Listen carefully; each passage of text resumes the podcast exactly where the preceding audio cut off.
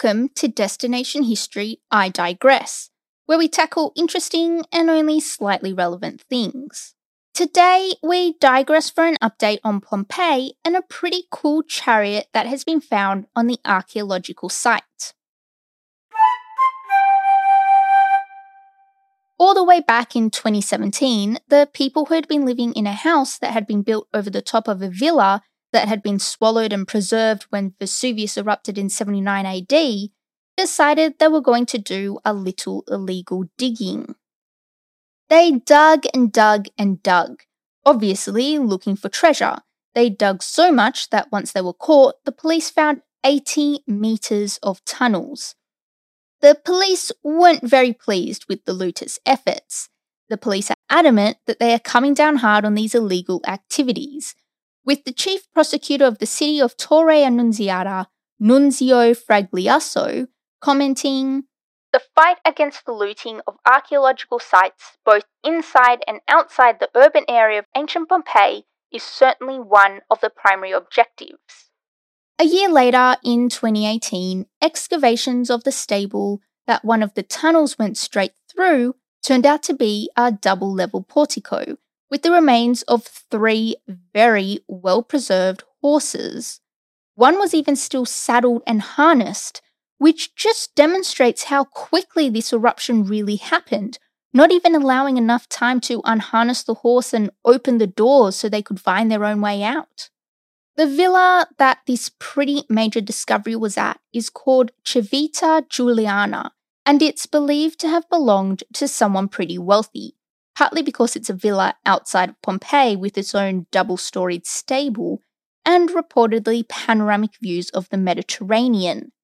But also because in November of 2020, the remains of two men were found, one believed to be a wealthy 30 or 40 year old and the other supposedly his younger slave.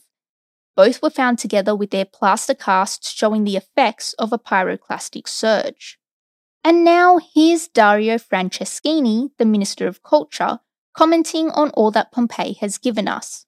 Pompeii continues to amaze with all of its discoveries, and it will continue to do so for many years yet, with 20 hectares still to be excavated. In early 2021, officials at the Pompeii archaeological site announced they had once more made an astounding discovery over at Civita Giuliana, just a little northwest of the main Pompeii site, a ceremonial chariot that appeared to be completely intact. With the park calling the chariot an exceptional discovery, it represents a unique find which has no parallel in Italy thus far in an excellent state of preservation. Finding something so well preserved and supposedly with all parts included is extremely rare for the time period. We're talking over 2,000 years. This chariot has sat buried under tens of layers of volcanic material. While the world goes about its business above, this chariot just sat waiting for its time to be rediscovered. The chariot has many iron elements like metal armrests with bronze decorations and even mineralized wood. The decorations are intricate and include metal medallions that display depictions of satyrs, nymphs, and cupids. Here's how the archaeological park described the find. The chariot has iron components, beautiful bronze and tin decorations, with ropes and floral decorations almost intact. The belief is that when Vesuvius erupted, destroying pretty much everything surrounding it, the walls and roof of the stable collapsed in such a way as to protect the chariot from everything falling on top, and by sheer luck, also seemed to have done a pretty good job against 21st century looters, with the tunnels they dug only grazing but not damaging the four wheeled cart. The 7th of January was the exciting day that the first iron part was found sticking up out of the volcanic material that had literally filled in the empty spaces of everywhere. After an extensive and very carefully planned excavation, which we'll touch on in just a moment, the carriage's main focus is now cleaning so that at some point in the future, restoration and reconstruction could be considered. Now, what's so special about this particular chariot? I'm sure modes of transport have been found in a plentiful manner all throughout Pompeii, Herculaneum, and the surrounding countryside. And it's true, they have.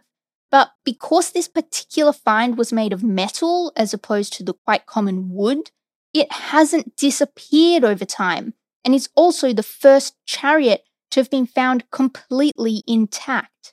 Here's Massimo Osanna, the interim director of the archaeological park, to tell us about the importance of finding the chariot.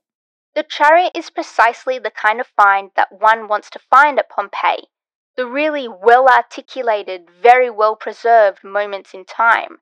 And it happens to be, in this case, an object that is relatively rare despite its ubiquity in the past.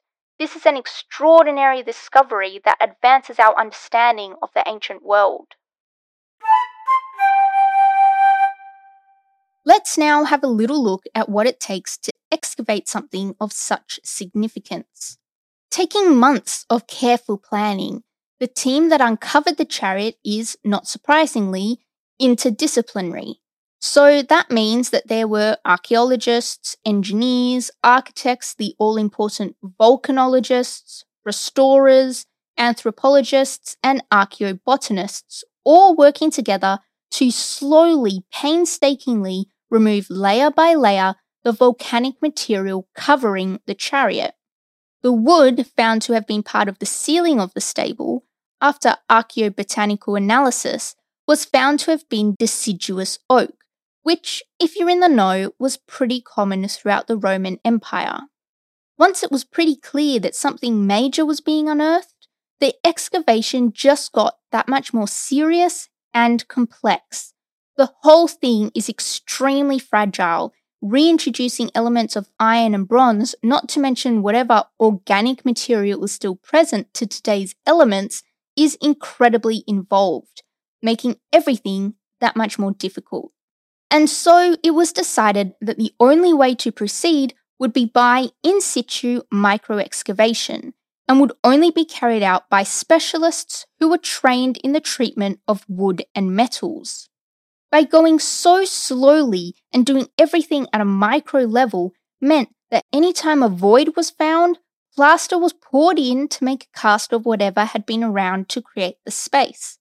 This meant that any organic material that had long since disappeared, such as any rope or wooden elements or even floral decorations, the imprint of these pieces would be preserved, allowing us, once the whole chariot had been cleaned up, to see the chariot as it may have been before the eruption. With the excavation complete, the chariot, including all elements, was able to be transported to the resident laboratory at the archaeological park at Pompeii, where even more cleaning and removal of that pesky volcanic material could occur. Hopefully, one day leaving the chariot looking as close to new as possible, and with restoration and reconstruction techniques improving with every passing day, that may well at some point be a reality. So they found a chariot, but what does this mean for our understanding of the time just before the eruption? Well, it actually gives us a pretty good amount of information. So, because the chariot is made of iron with medallions and decorations made of bronze, it doesn't take a specialist in archaeology to figure out that this chariot was something pretty special. Archaeologists actually believe that this particular chariot would have been used for only special occasions, like festivals or parades, big ticket items. You wouldn't have seen someone wandering down to the corner store in this kind of chariot. Here's Eric Poehler, an archaeologist who specializes in Pompeii traffic, to tell us how fancy this chariot was. I was astounded. Many of the vehicles I'd written about before are your standard station wagon or vehicle for taking the kids to soccer. This is a Lamborghini. This is an outright fancy, fancy car. This exceptional discovery only confirms the theory that those residing at Civita Giuliana were extremely wealthy, and the implications about the extreme state of preservation and what knowledge that can impart to us about the ancient Roman world can still be telling in the months and years to come. Even though the most attention grabbing find of this excavation was the chariot, work has also been done to verify just how far those illegal tunnels had gone, unfortunately, confirming damage upon the cultural heritage of the area. Apparently, from the very start, the whole exercise had been an operational challenge because the tunnels, while running through ancient Roman soil, also run under modern houses that had been built on top of the buried remains of houses, streets, and buildings. Here's Dario Franceschini again, giving us an insight into how this discovery has thwarted those looters. A round of applause and thanks to the Archaeological Park of Pompeii for the collaboration which has verted the theft and illegal sale of these extraordinary finds on the black market. The chariot is being called a pilentum. Here's Massimo Osanna to tell us what this means. What we have is the ceremonial chariot, probably the pilentum referred to by some sources, which was employed not for everyday use or for agricultural transport, but to accompany community festivals, parades, and processions. Considering that the ancient sources allude to the use of the pilentum by priestesses and ladies, one cannot exclude the possibility that this could have been a chariot used for rituals relating to marriage, for leading the bride to her new household. So, a very fancy chariot indeed. And despite the chariot having, as Nunzio Fragliasso says, miraculously escaped the looting of grave robbers despite being literally touched by the tunnels dug by the perpetrators at a depth of over five metres. We are still left with a chariot that is entirely unique, not just in the Pompeii region in Italy, but throughout the world. The individual decorations, I'm sure, tell a story that we are yet to uncover, and the fact that the chariot would not have been used for everyday activities, we can begin to understand the different aspects of Roman life, of which many more will come to light in the decades and centuries that follow ours, as Pompeii, Herculaneum, and all those other cities, towns, and villas that were buried by Vesuvius start to make themselves known. Thanks for listening to this digression. Want to know even more? Then check out our website at destinationhistorypod.com. If you know of something that's slightly relevant about a destination, then get in touch through our website or on any of our socials. See you next episode.